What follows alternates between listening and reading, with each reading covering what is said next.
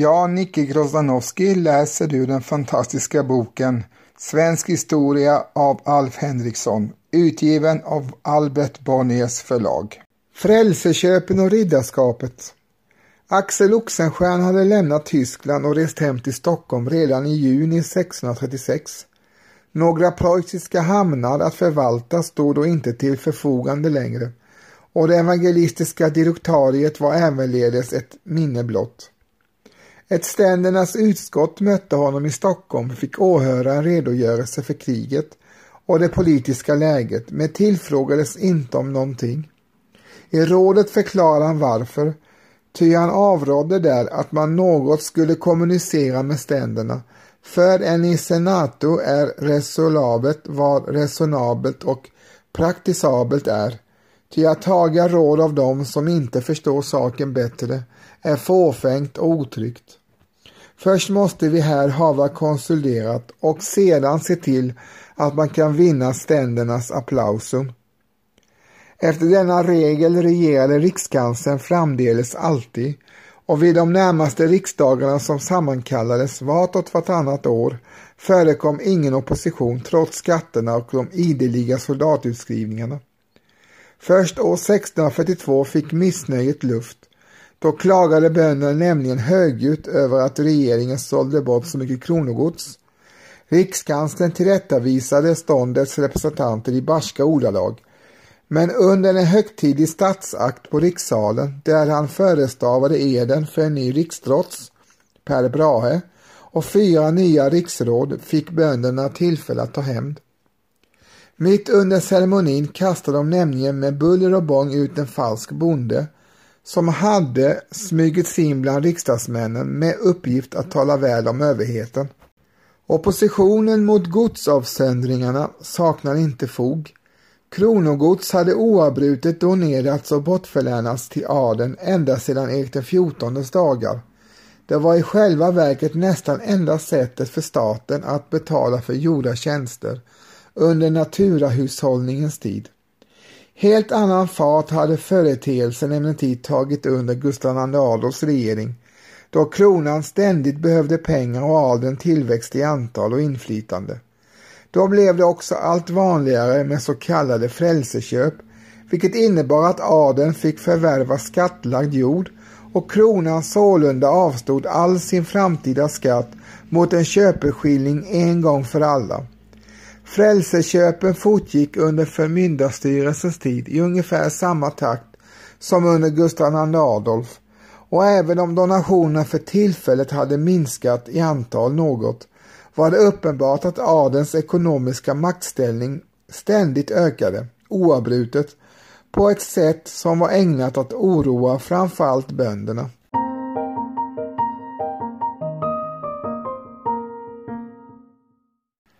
Vid 1638 års riksdag genomdrevs att man skulle bygga ett nytt riddarhus i Stockholm och under de närmast följande åren kom man efter mycket käbbel överens om att den skulle ligga på udden mellan Norrström och Riddarholmskanalen på en tomt som erbjudits av Ax Oxenstierna. Det fanns andra tomter att välja på, nämligen en vid nuvarande Gustav Adolfs torg och en annan vid Tyska kyrkan i vars grannskap adeln hade sammanträtt i eget hus sedan något årtionde tillbaka. Vid den tiden hade ståndet nämligen fått en fast organisation som politisk korporation genom en stadga som utfärdades sommaren 1626 av Gustav Adolf. Den kallades Riddarhusordningen och handlade om vem som hade säte och stämma i ståndet och hur dess överläggningar om beslut skulle gå till. Alla myndiga män av adeln hade rätt och skyldighet att bevista riksdagarna. Men rösträtt hade bara en medlem av varje ett, nämligen huvudmannen. Och ståndet var delat i tre klasser. Den första av dessa utgjordes av grevar och friherrar, vilkas värdighet ju ingalunda var någon tom titel eftersom de var ett slags regerande furstar inom sina områden. Andra klassen som benämndes riddarklassen befolkades av ätter som härstammade från riksråd och som ävenledes var synnerligen nobla under det att den tredje klassen som hette Svenneklassen omfattade all den övriga adeln. Eftersom man röstade klassvis hade högadeln alltid två tredjedelars majoritet, trots att den var jämförelsevis var väldigt fåtalig. När riddarhusordningen utfärdades fanns det bara tre grevliga familjer kvar i landet. Ätterna Sture och Tre Rosor hade nämligen nyss utslocknat och deras grevskap hade återgått till kronan. Kvar fanns ätterna Brahe, Lejonhuvud och De la Gardie, vilkas grevskap hette respektive Visingsborg, Raseborg och Läckö. Friherrskapen var något flera. Stenbocken hade Öresten i Västergötland och Kronobäck i Småland. Karl Karlsson Gyllenhielm satt inne med det småländska Bergkvara. En Gyllenstierna regerade över Lundholmen i samma landskap. Ekholmen i Uppland lydde under familjen De la Gardie. Axel Oxenstierna friherrskap låg i Finland och hette Kimuto och Johan Skytte hade hygnats med ett ingermanländskt område som hette Duderhof. Gustav II Adolf utdelade under återstående av sin regering ytterligare två sådana domäner, av vilka bara Orreholmen i Västergötland, vars friherre hette Spens, låg i det egentliga Sverige. Förmyndarregeringen skapade däremot inga grevskap eller friherrskap och de grevar och friherrar som redan fanns betydde därför så mycket mera.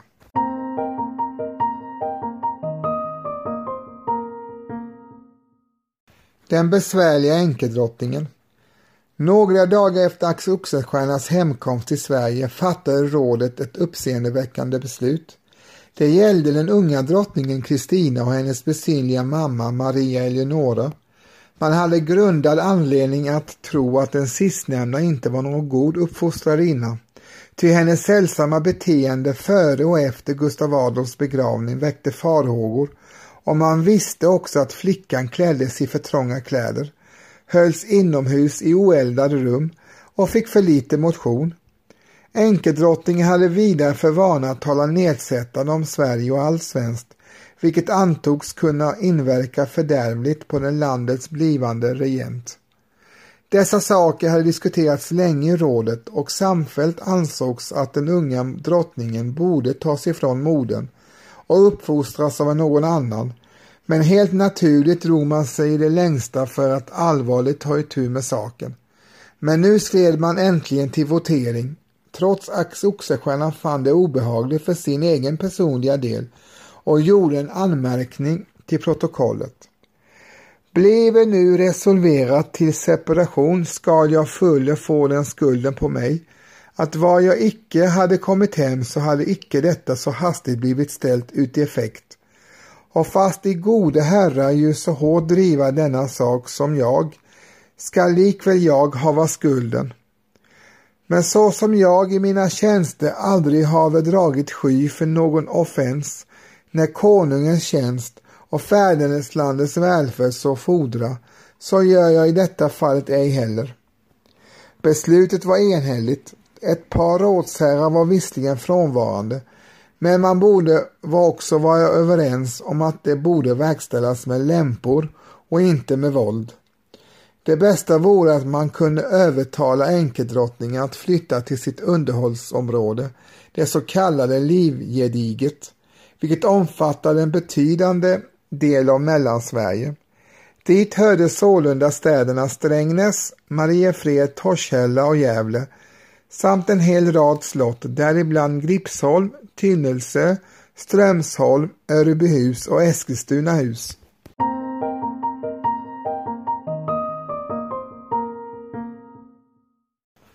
Maria Eleonora blev helt naturligt djupt sårad över rådets beslut, men flyttningen till Livgediget genomfördes verkligen. Hennes dotter togs om hand av sin faster, falskgrevinnan, och själv bosatte hon sig för framtiden på Gripsholm, där hon emellertid fortfarande vållade de styrande mycket bekymmer. Ty de såg alltid mycket allvarligt på hennes görande och låtande. Axel Oxenstierna har sagt, förmodligen med något överdrift, att regeringen fick sätta till en tredjedel av veckan uteslutande för hennes angelägenheter. Mest gällde det hennes ekonomi, till fast hon förfogade över alla ordinarie skattemedel från 65 socknar gick hennes hushåll aldrig ihop. Hon köpte juveler och delade ut presenter till höger och vänster och Axel Oxenstierna själv fick resa till Gripsholm ett par gånger för att inspektera och gå igenom räkenskaperna. Han hade ett, även ett annat ärende, nämligen att så vitt möjligt sätta stopp för enkeldrottningens förbindelse med främmande makter. Hon var ju syster till kurfursten av Brandenburg med vilken Sverige befann sig i krig och till honom skrev hon flitigt. Men dessutom korresponderade hon med Kristian IV i Danmark som alltid misstroddes av svenska regeringen och det kunde befaras att hon berättade ett och annat som dessa herrar inte borde veta om Sverige. Någon sorts censur av hennes brevskrivning infördes faktiskt, vilket naturligtvis irriterade henne ytterligare. Hon började fundera på att lämna detta otrivsamma land och slå sig ner i Preussen, där brodern styrde. Regeringen i Stockholm visste detta och rikskanslern Oxenstierna förde ämnet på tal vid ett av sina Gripsons besök varvid drottningen förklarade att hon helt enkelt måste resa. Till Sverige var mycket kallt och fullt av slämma berg. Axel Oxenstierna replikerade stött att Tyskland var lika kallt som Sverige och hade ännu slämmare berg. Men enkedrottningen slog inte resan ur hågen för det och gav med sig först när det upplystes henne att hon i motsatt fall skulle bli av med hela sitt livgeding.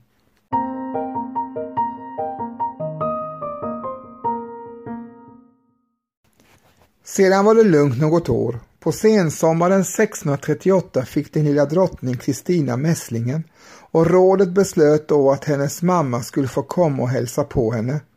Men till dess förfäran befann det sig att hon hade rest till Göteborg och att man trodde att hon var på väg till Danmark.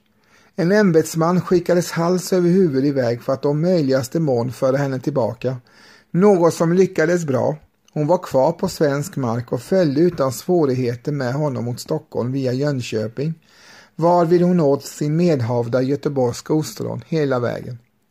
Men i Norrköping blev hon illamående, vilket kom mycket lägligt.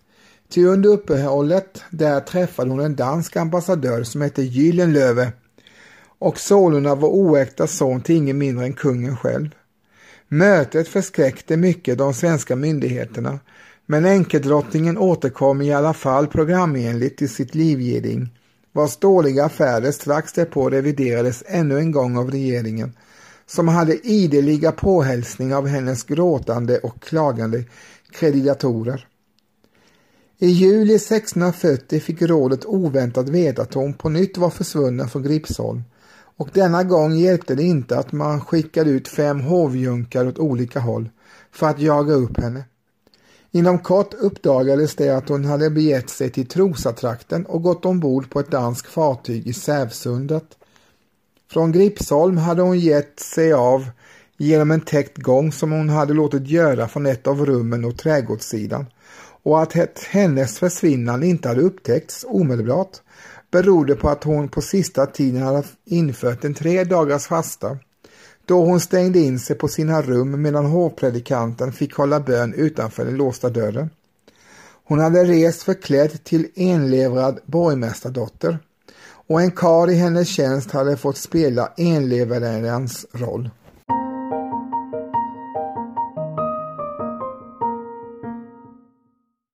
Skeppet i Sävsundet lättade genast ankar och gick till Gotland där den danske ståthållaren tog emot flyktingen med salut och stora hedersbetygelser. Varefter hon fortsatte sin resa med ett danskt örlogsfartyg som gick till Färmen. Där hämtades hon av en handelsskepp som hon själv hade hyrt och begav sig till det danska Falster. Kung Kristian blev mycket ond när han fick veta detta, ty han hade bara velat hjälpa henne hem till Tyskland och hade inte alls tänkt reta svenskarna ytterligare genom att hysa henne i sitt rike. Men avvisa henne kunde han emellertid knappast göra och den danska tronföljaren prins Christian som residerade i Nyköping på Falster tog därför emot henne under det att kurfursten av Brandenburg belåtet gnuggade händerna, ty han ville inte alls ha hem sin syster. I Nyköping trivdes hon dock inte utan reste till Gottorp varifrån hon skrev till sin dotter i Sverige och berömde den holsteinske gästfriheten. När kung Kristian genom diplomatiska kanaler fick veta detta blev han förnärmad och förbittrad över att hon inte hade berömt honom också och beslöt därför att formligen inbjuda henne till sig. Hon kom villigt och låg honom till last sedan i ett par år. I Stockholm var man naturligtvis mycket förtörnad och förbittrad över enkeldrottningens rymning och i all synnerhet över kung Kristians åtgörande i denna sak. Några månader efter hennes försvinnande beslöt svenska riksdagen att livgediget skulle dras in till kronan. Inget som helst understöd tänkte man ge henne så länge hon vistades i Danmark. Bosatte hon sig däremot i Preussen eller Brandenburg så kunde man resonera om saken eftersom hon dock var den unge drottningens moder och själv hade varit en krönt drottning av Sverige.